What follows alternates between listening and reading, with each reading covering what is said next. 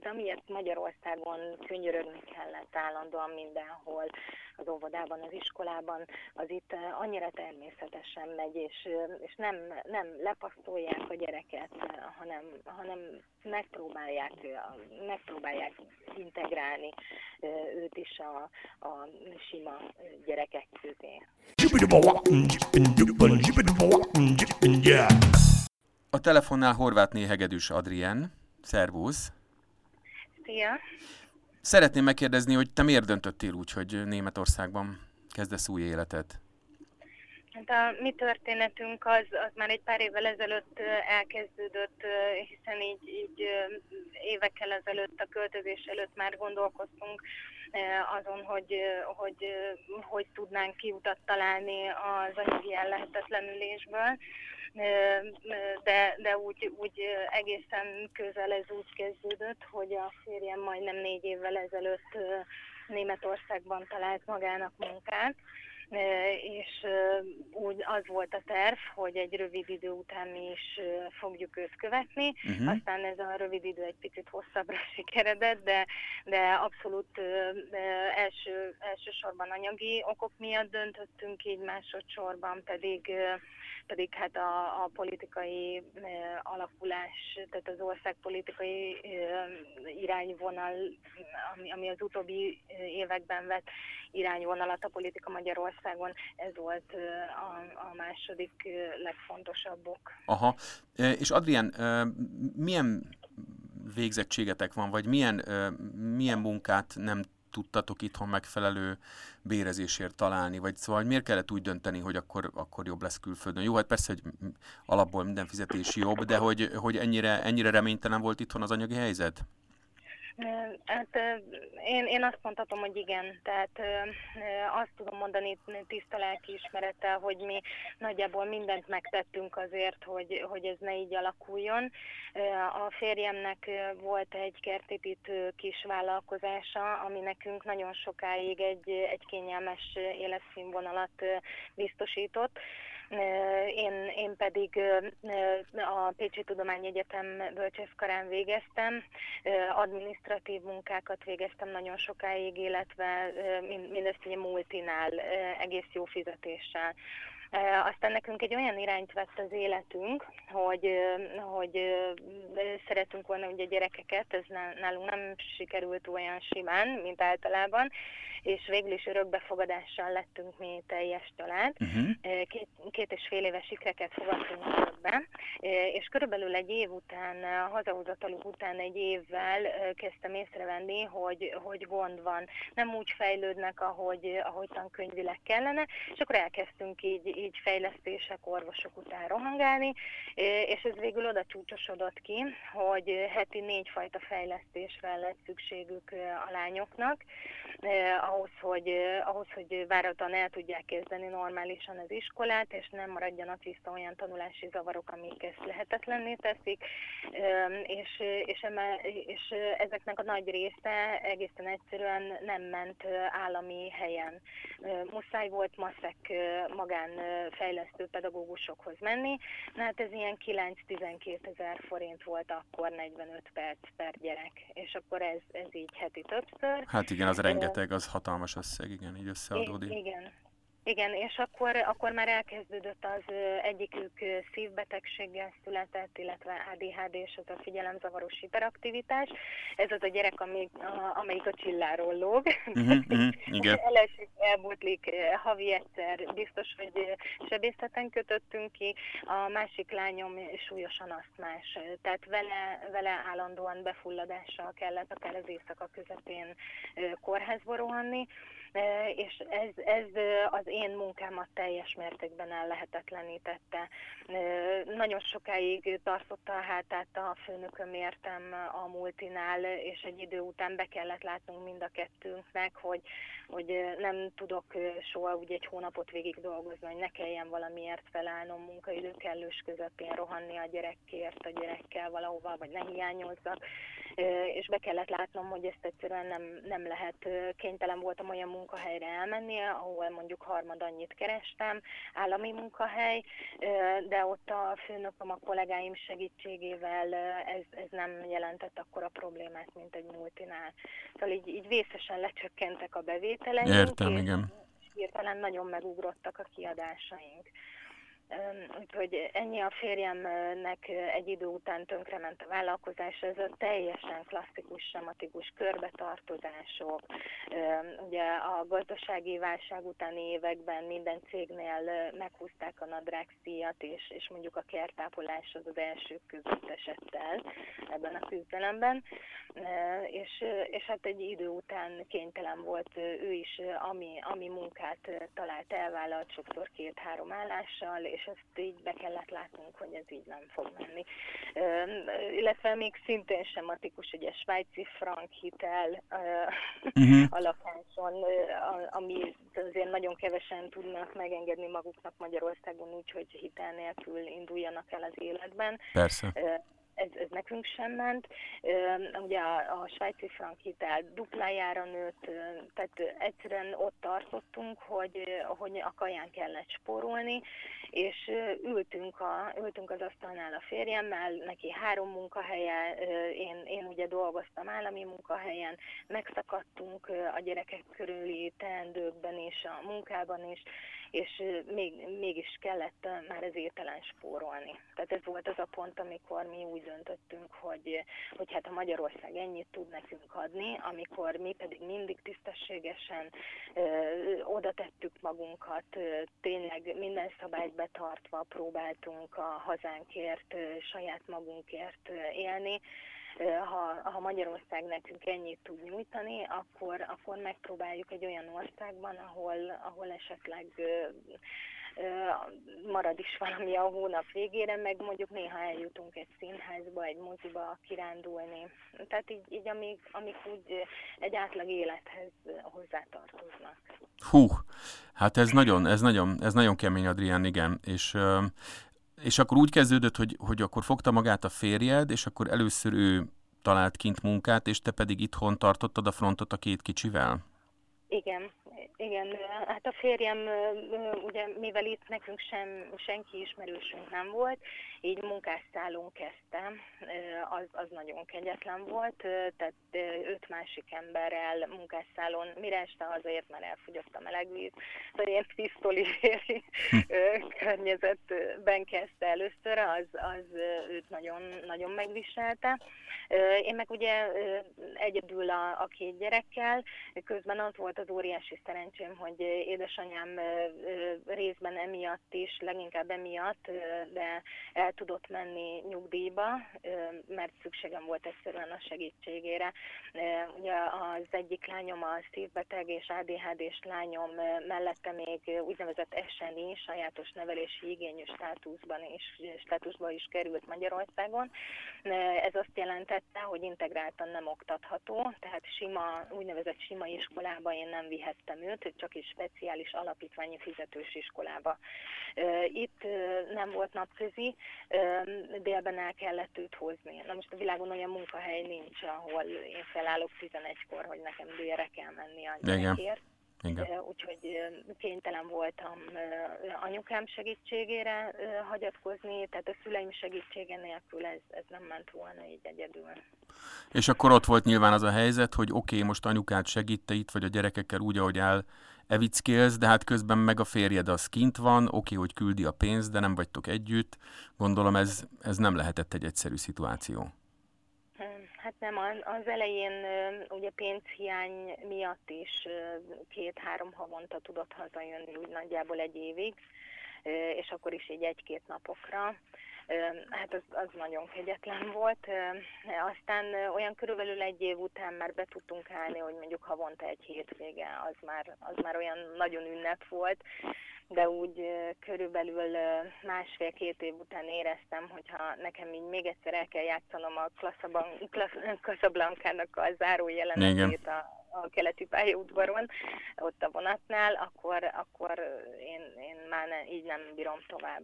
Tehát ez, ez így nagyon-nagyon-nagyon nehéz volt így mindannyiunknak, illetve a férjem még a mai napig mondja, már lassan egy éve vagyunk mi is kint Németországban, de a mai napig nagyon sokszor mondja, hogy, hogy neki kimaradt majdnem három év a gyerekek életéből, és ez, ez, ez soha vissza nem hozható dolog.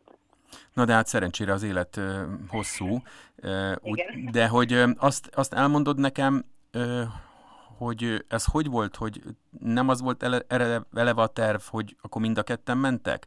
Tehát úgy gondoltátok, hogy akkor valahogy anyagilag összeszeditek magatokat úgy, hogy a férjed kindolgozik, ti itthon vagytok, és aztán majd hazajön? Vagy, vagy mi volt a terv? Soha nem volt az a terv, hogy, hogy ez csak ideglenes lesz ez a Németország. Én, én igazából a, a, az ország, hát nem is, nem is nagyon az országnak, hanem inkább a, a vezetésnek a jobbra tolódását, azt, azt ami ne, amit egyszerűen nem, nem tudtam és nem is tudok benyelni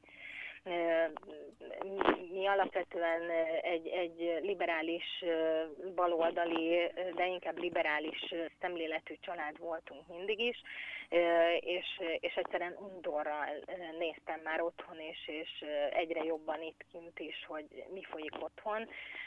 Tehát, hogyha az anyagi, anyagi nehézségeink nem lettek volna, akkor attól függetlenül lehet, hogy ugyanitt tartanánk most csak emiatt is. Aha. Figyelj, és akkor azt mondd el, hogy, hogy hogy jött az, hogy akkor úgy döntöttetek, hogy akkor te is kimész. És ráadásul ugye a két kicsivel, akik, akik speciális nevelési igényűek, tehát nem is egy olyan egyszerű elhatározás, hogy jó, hát akkor most holnaptól német iskolába jártok. Tehát ez, ez egy duplán vagy triplán nehezített körnek tűnik ez a dolog. Igen, hát ez, ez végül is azért tartott el majdnem három évig, hogy mi is követhettük a férjemet, mert iszonyúan nehéz itt lakást találni. Mi Münchenben élünk, és egyrészt nagyon drága is ez a város, mondjuk itt, itt van munkalehetőség, illetve jobban fizető munkalehetőség, tehát ez így vice versa működik sajnos. Másrészt tehát nem találtunk lakást, az volt az egyik gond, a másik viszont az, hogy valóban tehát a lányoknak olyan fejlesztései folytak, mentek folyamatosan, amit nem lehetett félbehagyni. És sokáig emiatt sem tudtunk mozdulni, mert egészen egyszerűen nem lehetett őket kirángatni egy, egy, egy fél éves terápia kellős közepéről. És nekem nagyon nagy félelmem volt, hogy, hogy mivel mindketten tanulási nehézségekkel küzdenek, például mind a ketten diszkalkuliások emiatt Magyarországon matematikából fel voltak mentve, illetve az ADHD-s lányomnál a másik két diszzavar is megvan, a diszlexia is, illetve a diszgráfia is sajnos, és gond, tehát én ezt, ettől nagyon, nagyon féltem, hogy ha Magyarországon gond az iskola, akkor milyen lesz az idegen nyelven. Tehát ez, ez is egy picit egy visszahúzó erő volt, de aztán én meglepve tapasztaltam, hogy, hogy, itt, hogy itt teljesen másképp álltak hozzá az iskolában a gyerekekhez. Tehát én már mielőtt kijöttünk, már előtte e-mailben leleveleztem mindent a helyi súlámtal, az oktatási hatósággal. Ők összekötöttek a körzeti iskolával, és megbeszéltünk mindent. Tehát mire mi ideértünk, addigra minden elő volt készítve. Az iskolatitkár megtanult néhány mondatot magyarul, és úgy köszöntött minket. Ez, Fantasztikus. Igen, igen, tehát, tehát ugye, ugye az egész, egész irány valahogy így, így más, és beszéltem az igazgatónővel, ő azt mondta, hogy, hogy ők mindent, tehát a falig el fognak menni, mindent megtesznek azért, hogy, hogy a két lányom úgynevezett sima, ebben a sima iskolában végig tudja vinni a tanulmányait, csak a legvégső esetben irányítják őt át speciális iskolába.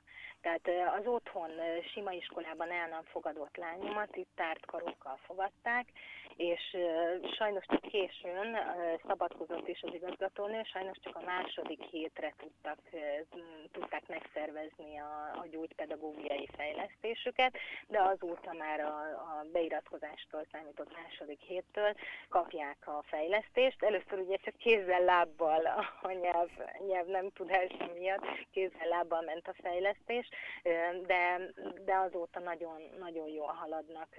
Tehát amiért Magyarországon könyörögni kellett állandóan mindenhol, az óvodában, az iskolában, az itt annyira természetesen megy, és, és nem, nem lepasztolják a gyereket, hanem, hanem megpróbálják, megpróbálják integrálni őt is a, a sima gyerekek közé. Hát gondolom, hogy kevés dolog eshetett anyai szívednek annyira jól, mint épp ez a fordulat. Igen, igen. Tehát nem, nem mondom, itt is vannak nehézségek, tehát itt tényleg nem arról van szó, hogy itt minden rózsaszín cukormáz, de, de egyszerűen teljesen más az embereknek a hozzáállása. És hogy, hát most már akkor mindjárt egy éve vagy egy éve kint, kint vagytok, hogy mik a tapasztalataid, hogy, hogy megy ez, hogy, hogy akkor elszakadtatok Magyarországtól, és új életet kezdtek egy új, új környezetben, új emberek között. Azért vannak lényeges, vagy kevésbé lényeges, de, de olykor az apróságok még fontosabbak, szóval vannak jelentős kulturális különbségek. Hogy birkoztok ezekkel? Igen, hát nekem, nekem az, az volt nagyon rossz, hogy, hogy elszakadni otthonról. Mi egy nagyon összetartó család vagyunk, nagyon szoros kapcsolattartással, és borzasztóan nehéz volt nekem elbúcsúznom a nagymamámtól, a szüleimtől, a testvéremtől, az ő családjától, és az volt a legrosszabb, hogy láttam az ő fájdalmukat. Tehát sokáig nekem ez itt morális kérdés volt, hogy, hogy elszakíthatom-e a szüleimet az unokáiktól, de, de mindannyian azt mondták, hogy, hogy jól tesszük, tehát ha, ha nem boldogulunk Magyarországon, akkor, akkor irány, irány egy olyan ország, ahol igen. Tehát nekem, én, én már eleve egy, egy picit keserűen, fájdalommal a szívemmel jöttem ki ide, viszont olyan, olyan óriási nagy kultúrsok nem ért.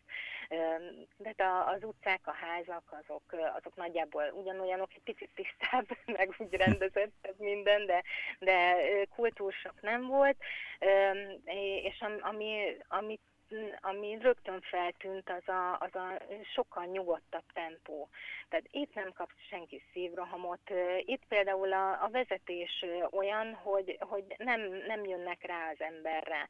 Nem, nem dudálják le az embert, ha, ha nem indul el már sárgában a lámpánál. Tehát sokkal nyugodtabbak, mosolygósabbak, segítőkészebbek az emberek, ami, ami, a, ami a mi szintünket is levitte. Tehát hmm. én, én magamon észreveszem, hogy, hogy már kevésbé vagyok olyan zizi, meg, meg ideges, sokkal nyugodtabb tudok lenni. Ami nehézséget okoz, hogy én, én ugye otthon tanultam németet, néha eljutottam tanárhoz is, de, de legtöbbet inkább egyedül otthon tanultam. Hát az ugye nem ugyanaz, mint használni a nyelvet. Tehát ebben, Igen, ebben világos, ez, ez elég távol van a, a könyvből tanulás a beszélt nyelvtől, igen. Igen, de, de úgy, úgy eddig pozitív. Ahogy említettem, azért itt se, itt se minden tökéletesen működik, mert, mert vannak, van nagyon sok olyan dolog, ami, ami Magyarországon jobb, mint itt, de, de az, hogy ez kiszámítható, nyugodtabb, hogy, hogy nem kell az ételen spórolni, tehát már, már ez, ez így az elmúlt évekhez képest. Világos, hát ez, ez volt az, el, az, el, az előző elbeszélés periódusodnak, ez volt a legfájóbb csúcspontja, Igen. hogy egyszerűen ott ültök egy asztalnál, és akkor azt mondjátok, hogy hát nem, nem ehetünk azt, amit szeretnénk, mert nincs rá pénz. Igen. És Igen. akkor ez itt, ez itt megfordult. Öm, és neked van már munkád? Én most egyelőre nyelvtanfolyamra járok, Egyrészt ez szükséges is ahhoz, hogy, ahhoz, hogy jobb munkahelyet találjak, másrészt ez egy nyelvkurzussal egybekötött integrációs kurzus. Ez később majd, hogyha néhány év múlva igényelhetem az állampolgárságot, ez is a terv, a hosszú távú terv, akkor ennek meglétét igazolni kell, tehát egy picit így előre megyek már ebben, illetve várok a diplomámnak az elismertetését végzésére. Ezt, ezt egy itteni hivatal végzi, és engem csak megkérdeztek, hogy kérem-e, rábólintottam, aláírtam egy papírt, és innentől a német állam végzi ezt, nekem egy fillérbe se kerül, csak várnom kell rá, mert most jelenleg ilyen várakozás szakaszban vagyok. A férjem az, aki dolgozik, úgyhogy most mi, mi jelenleg így, így szűk, szűken élünk, tehát ugye egy fizetésből azért, azért így sem, így sem nagy lábon lehet megélni, de ahhoz képest, hogy Magyarországon két fizetésből mennyire nehezen jöttünk ki, most egy fizetéssel egy picit könnyebben, nem nagy lábon, de, de kijövünk. És egyébként ezek nagyon jók szoktak lenni, ezek az integrációs kurzusok, mert rengeteg náció, mindenféle fia és leánya ül együtt, a legkülönfélebb korcsoportok. Ez nálatok hogy néz ki? Hát nagyon, nagyon kevés az, az, aki mondjuk európai, nagyon sok menekült van, szíriai, afgán, afrikai menekült, tehát tényleg nagyon multikulti az egész, és ez érdekes, mert, mert akár mennyire is az ember nem, nem hiszi el, és, és próbálja távol tartóan nézni, ami Magyarországon megy, mert egy évvel ezelőtt is megdúlt a plakátkampány, a gyűlöletkeltés, attól függetlenül valamilyen tudatalatti szinten hat az emberre. És nekem is annyira, annyira megijedtem először, amikor, amikor burkában megérkezett az egyik tá- osztálytársam, hogy úristen. Aha, szóval, szóval akkor ott volt a kultúrsok nálad, nem a, nem a németekkel kapcsolatban. Igen, igen, tehát én inkább az, és, és akkor, akkor néztem körbe, hogy ez itt rajtam kívül senkit nem érdekel. Tehát annyira érdekes volt látni, hogy, hogy itt, itt ez, ez már mennyire a mindennapok része. És, senki nem ijed meg, senki nem néz gyűlölködve, senki nem szól be a másiknak. Magyarországon többször tanulja voltam annak, hogyha mondjuk egy hijabot, fejkendőt viselő nő utazott a villamoson, akkor valaki biztos, hogy beszólt neki valami durvát. Igen, itt ez, telje, ez itt teljesen elkeserítő és visszajogtató, ami megy persze.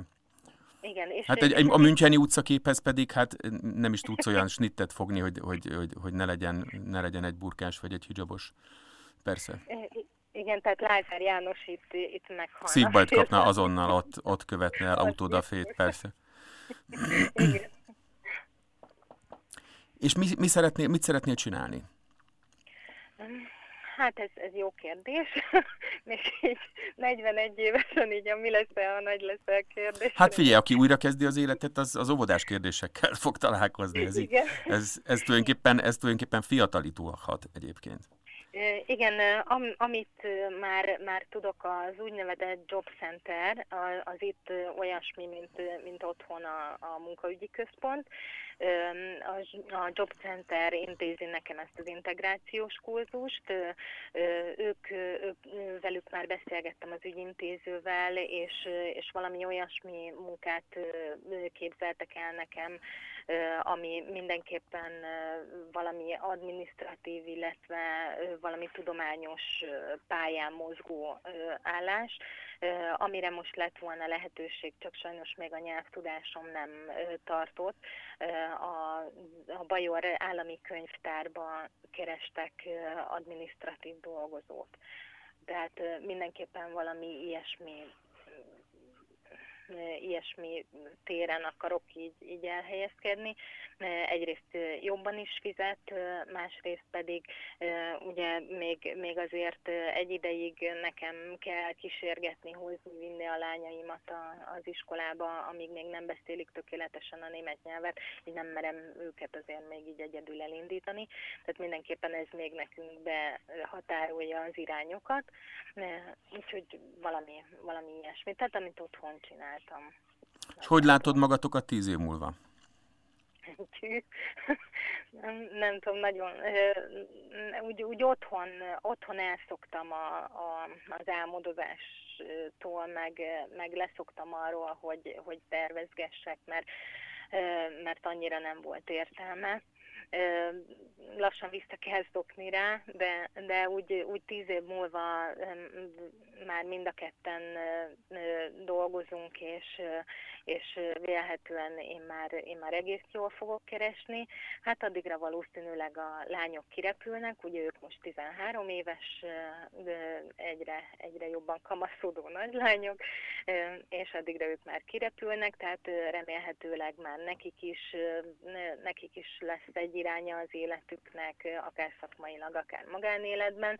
Tehát azt remélem, hogy tíz év múlva már, már egy félmosolyjal tudok a mostani nehézségekre visszagondolni, és, és már, már egy sokkal kényelmesebb színvonalon fogunk élni. Hát így legyen, Adrián. Köszönöm, hogy beszélgettünk. Köszönöm én. Minden jót nektek, szia! Köszönöm, szia!